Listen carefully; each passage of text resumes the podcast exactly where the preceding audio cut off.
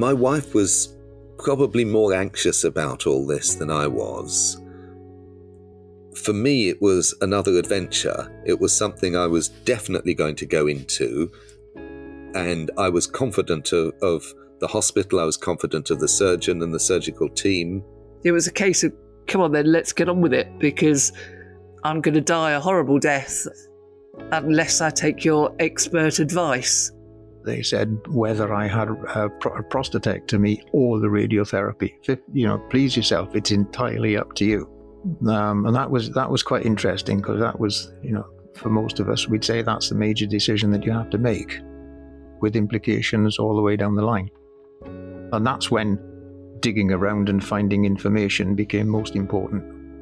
Whether or not to have surgery, in Donald's case, a prostatectomy to remove his prostate, is one of the biggest decisions a cancer patient will make during the course of their treatment.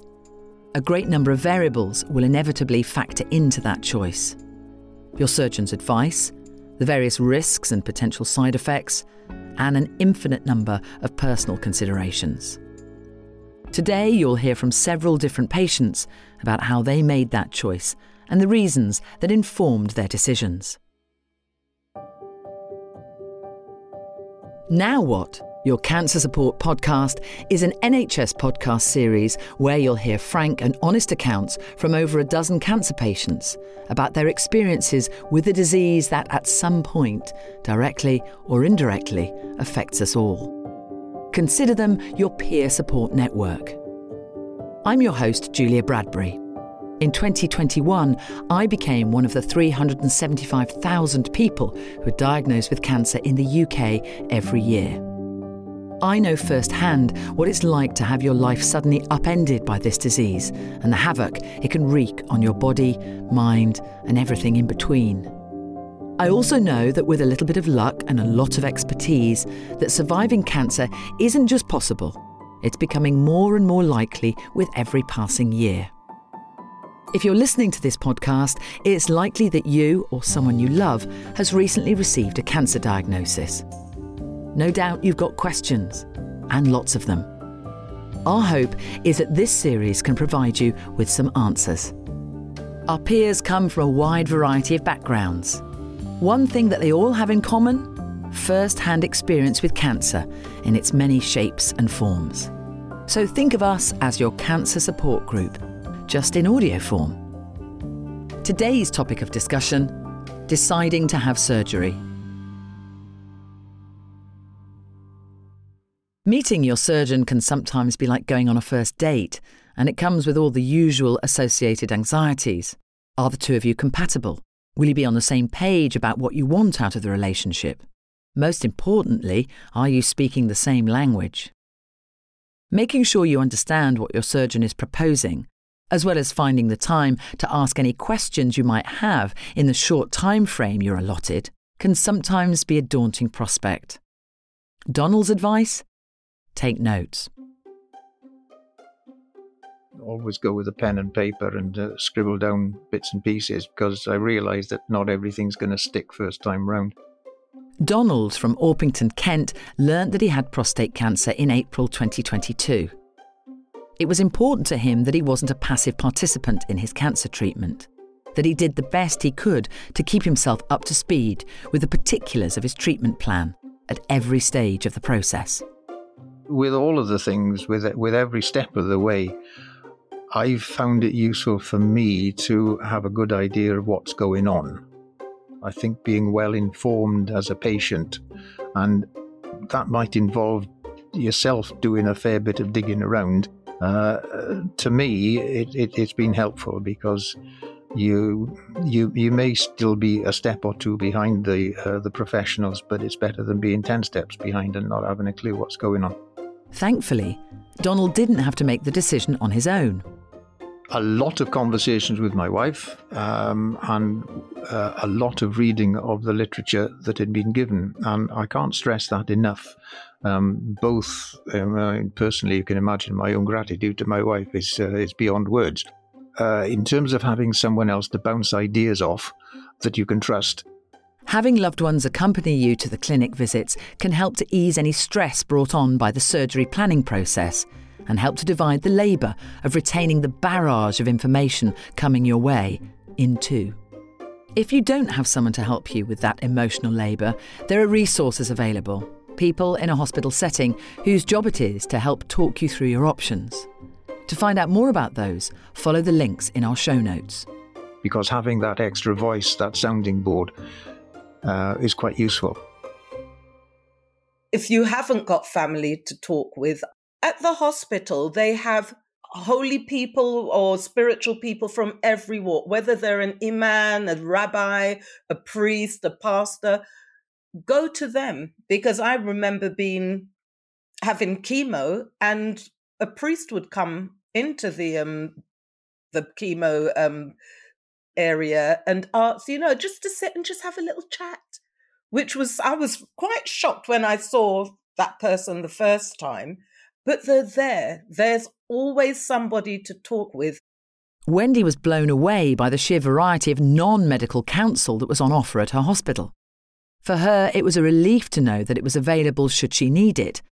And when all else fails, sometimes just talk to yourself. And you're not going mad, but sometimes you have to just analyze things, talk to yourself, go within that headspace, try and figure it out, and just know that there's so many people out there that's going through what you're going through, and it will pass.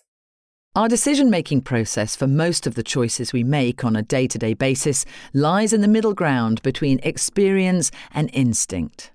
For Donald, it was important that a choice of this magnitude wasn't one he made based on gut feeling alone.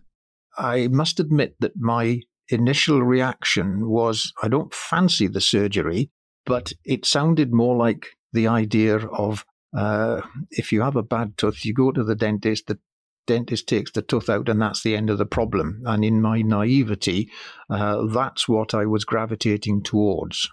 Uh, so even before I got sort of dug in into the information, uh, I was tending to that way. You know, it was a it was a one-off event, uh, in one day, out the next and uh, and then patch yourself up. That compared to my perception of the radiotherapy, which was a much more prolonged course of treatment, which which I didn't.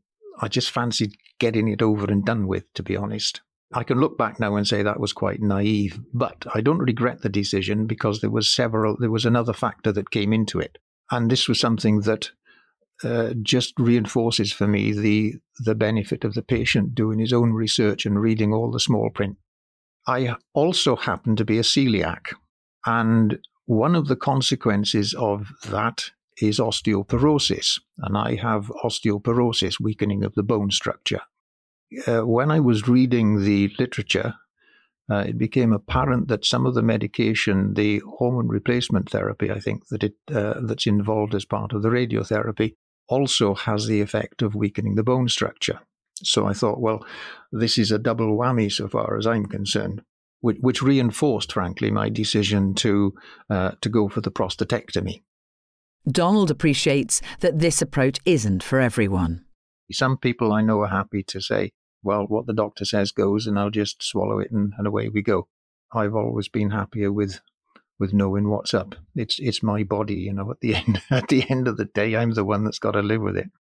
While doing your own independent reading and research can be of benefit, what's also very important is clear communication between you and your treatment team.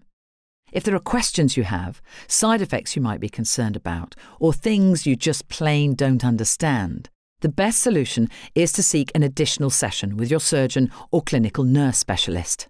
They're the people best placed to help you understand your treatment, and the more you know, the less there'll be to fear.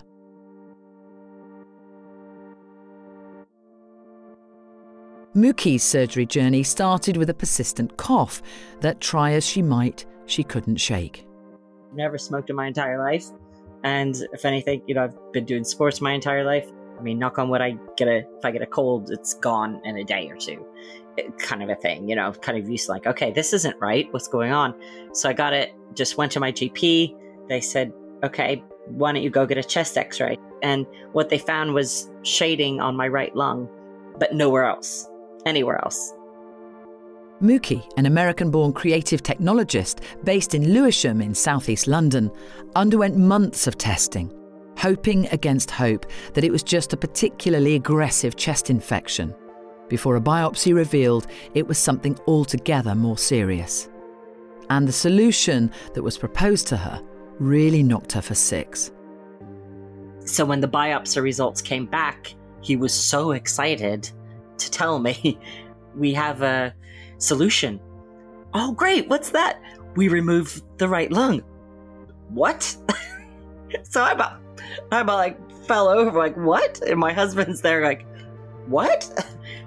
After her initial shock wore off, Mookie was able to take in what her surgeon was telling her. In my brain, I, I clicked within two seconds, going, well, yes, this is what he does for a living. You know, you your car breaks down, you get a mechanic. Your your your your toilet breaks, you get a plumber. This is a doctor. He does this. This is what he does for a living. So I'm like, okay. And then he reassured me with, uh, you know, I had I operated on somebody for it was a thirty something with lung cancer, eh, we, and she's back running with their dog on the beach. I operated on so and so. They're now ninety years old, and da da da da. And he wasn't boasting. He was just kind of put, putting me at ease. I think I'm like, okay, when can we do it?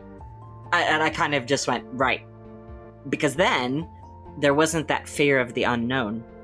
Fear of the unknown is common when faced with such significant changes to one's life. For some people, they manage this fear through diving into information gathering. However, sometimes fear can block us from demystifying the process. Addressing the mystery or the gaps in your knowledge with your surgeon can be helpful in enhancing your sense of control. For Mookie, after the decision had been made to go ahead with the procedure, in this case a pneumonectomy, she felt the need to take charge of her role in proceedings. Once you know what needs to happen, then the kind of ball's in your court to make sure that you're helping the doctors as much as possible to be have a successful surgery. And for the health conscious Mookie, that involved making sure she was in the best possible condition in the run up to her operation. So I was treating it like a long distance run of like what needs to happen between these miles, what needs to happen between this time, what are the kind of break times I need to get, or what do I need to be doing to prepare myself for this surgery. And it was just all my own kind of kooky mind making these choices, these decisions. You know, I wasn't like, oh, I'm going to go get buff. It was just like, you know, doing more yoga, doing a bit of running, so just staying physically fit and feel like I was a little bit stronger. And for me, that's always helped me my entire life. Being physically stronger helps me to be mentally stronger and know that I can go in ready and be fit for the surgery. Surgery of any kind can take a toll on your body, so taking measures to ensure you're in the best possible shape is highly recommended. But of course, embarking on a new exercise regime when you've just found out you're more vulnerable than you've ever been at any point in your life is easier said than done. It can be particularly intimidating for patients who might not have been very active to begin with. Some hospitals may offer physiotherapy support. It's daunting to do something on your own, far less so when you're guided every step of the way. Discuss with your doctor what a realistic regime for you to follow would look like, and if you have concerns, don't hesitate to express them. That preparation can be anything, like training specific muscles the way Jad did before his prostate surgery. Surgeon suggested uh, that, that I, I look up pelvic floor exercises and I, I, I do those regularly. I think that was a very good idea. That was, that was tremendously important in preserving urinary function uh, after the surgery. To something as simple as getting out for a daily walk, which admittedly was more complex for John, given that he was self quarantining during a global pandemic at the time. I've got a small back garden, a bit of a front bit. So I was walking round the back garden. I had a route round the back garden, down the side, round the front, round back, down the side, round the back garden to do my 10,000 steps the chap opposite was having his house completely redone. And there was this big lorry turned up delivering something or other, but the chap to receive it hadn't been arrived. And I was conscious of this guy sitting in the cab, other than that, and I was just, you know, carrying on doing my walking. And he, he was there for some while. Anyway, at one stage, I got to the front. He came to the middle of the road and shouted across to me. He says, "Yeah, mate." He says, "You're making me feel tired." There's also the matter of what you're putting into your body in the days and weeks leading up to the surgery to consider. I had to uh, go easy on the alcohol was uh, the, the, the thing because I, I'm used to drinking most evenings wine with, with dinner, and it's probably a good idea to, to, to ease up on the alcohol and have some alcohol free days. Another factor Mookie had to ponder was how undergoing surgery would affect her ability to earn a living. The procedure she was contemplating would leave her out of action for a long period of time. I have to mention, you know, f- planning ahead financially too, because I'm a self employed, you know, independent business owner. And that was really hard. And there's nothing worse than like being worried about money. And do you know what I mean? And it's, it's so important to kind of just plan ahead and, you know, do what you need to do to make sure that you can pay the bills and, and if you can't ask for help ahead of time and you know if you are fully employed then you've got the you know you're in a much better advantage of having uh, paid paid sick leave.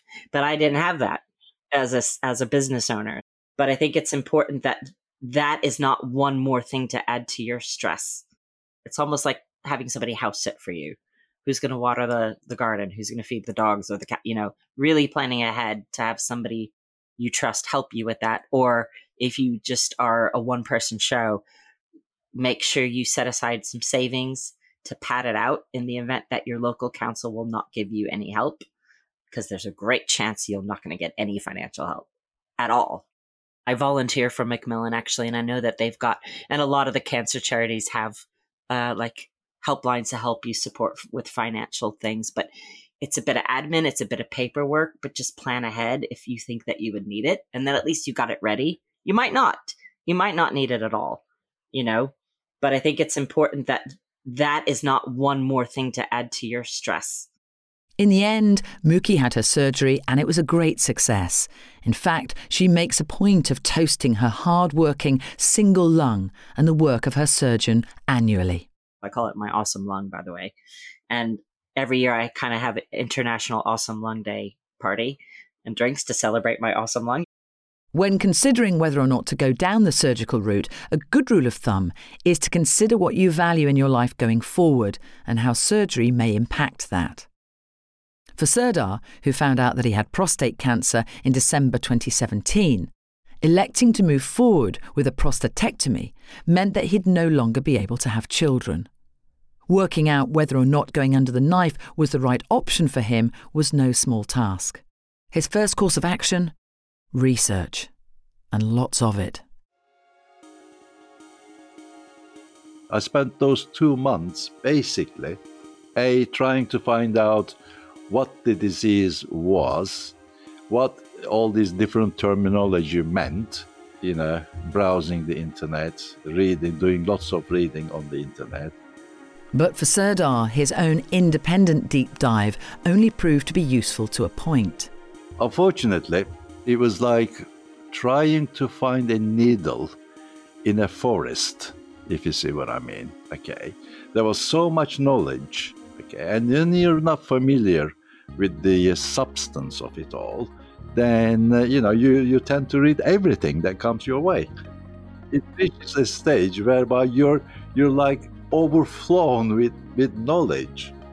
Not all of it is correct when doing your own research, it's vital that you glean your information from verified sources only. For a list of those, you can refer to our show notes. Serdar also made sure to get more than one opinion on his situation. Apart from my own consultant, I also saw other consultants, and I spent those two months effectively A, to find out about the disease, and B, to choose the best way to go forward he was weighing up two different routes of treatment radiotherapy or a procedure known as a radical prostatectomy. In terms of radical prostatectomy, the main advantage is the fact that they take your prostate out, basically. So you get rid of the cancerous organ in your body. Okay, so you don't have to rely on a radiotherapy, for example, okay, which I think uh, shrinks the uh, the tumor, but it doesn't really get rid of it completely. Serdar made the decision the only way he knew how by treating it as a logical problem to be solved, just like when dealing with any difficult task in his day job as a computer scientist come entrepreneur. I saw it as a project for me. I thought to myself, okay, the only way for me to be able to deal with it rationally would treat it as a project. One of the most important considerations were the potential risks. Now, in terms of the side effects, obviously, uh, uh, the main side effect of uh, uh having a radical prostatectomy is the fact that uh, you basically lose lots of things from your manhood, so to speak. You run the risk of no longer getting any erections. That's one thing. You basically no longer uh, produce semen or are able to produce semen because the prostate goes away, which means that uh, you can no longer reproduce following a, uh, a radical prostatectomy. And that took me quite some time to, to digest. Serdar had no immediate plans to have more children. He'd done that already and had a son, now in his 20s. At the same time, he didn't want to rule that out entirely either. Not being able to reproduce anymore afterwards bugged me, to be honest with you. I thought to myself, well, okay, I've got one child, fair enough, but what if I uh, come across uh, somebody who I love so much that I uh, may want another child from. So, you know, I thought to myself, I was like going back and forth in my mind. And which, when I uh, mentioned that to my healthcare people, my consultants, for example, uh, they said, well, they said, Sarah, don't worry about it. You, why don't you leave some, uh, uh, your semen sample which we can preserve for you. And if you eh, if you ever want to have another child, we can use that.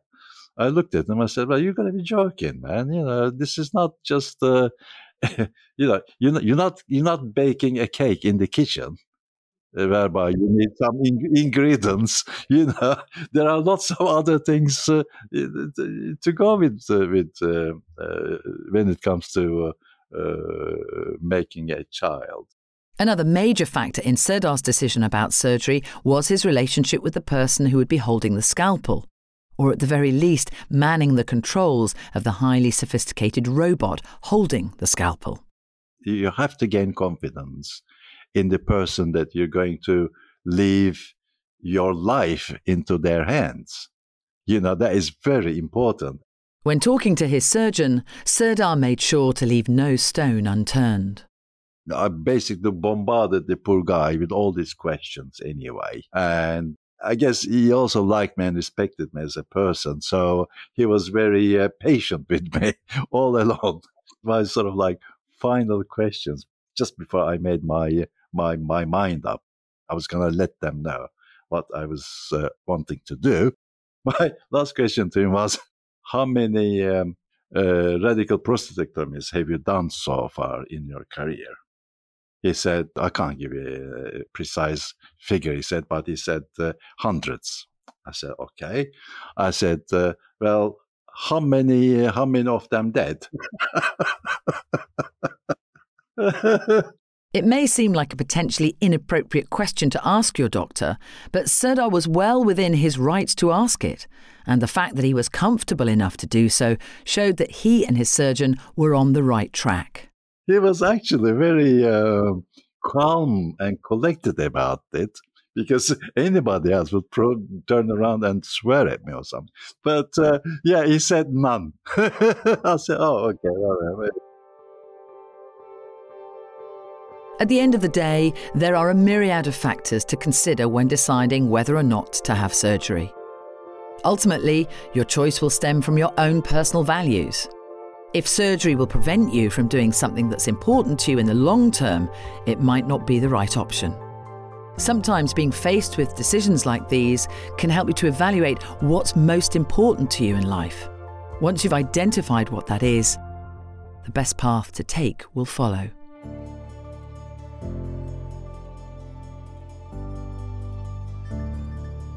On the next episode of Now What, your cancer support podcast, our topic of discussion will be the hospital environment. Hospitals are fabulous places when you're really ill, but really they're like prisons otherwise. Now What, your cancer support podcast, is an NHS podcast produced by What's the Story Sounds. It's hosted by me, Julia Bradbury. For more information on the topics discussed in today's episode, as well as links to additional resources, please check out our show notes. This series was created by the leading cancer specialists at Guy's and St Thomas's Hospital and their patients, whose personal testimony you'll hear on this and every other episode of the podcast. We're beyond grateful for their contributions. Donald, Jad, John, Mookie, Serdar, Teresa, and Wendy were the peers who featured on this episode. This episode was produced and edited by Jack O'Kennedy. Executive producers are Daryl Brown, Sophie Ellis, Stephanie Fraser, Naomi Good, Zainab Noor, Jessica Nyman, and Julia Tadeo. Special thanks to Placida Ojinaka, Abiola Coker, Evan Russell, and Guy's Cancer Charity.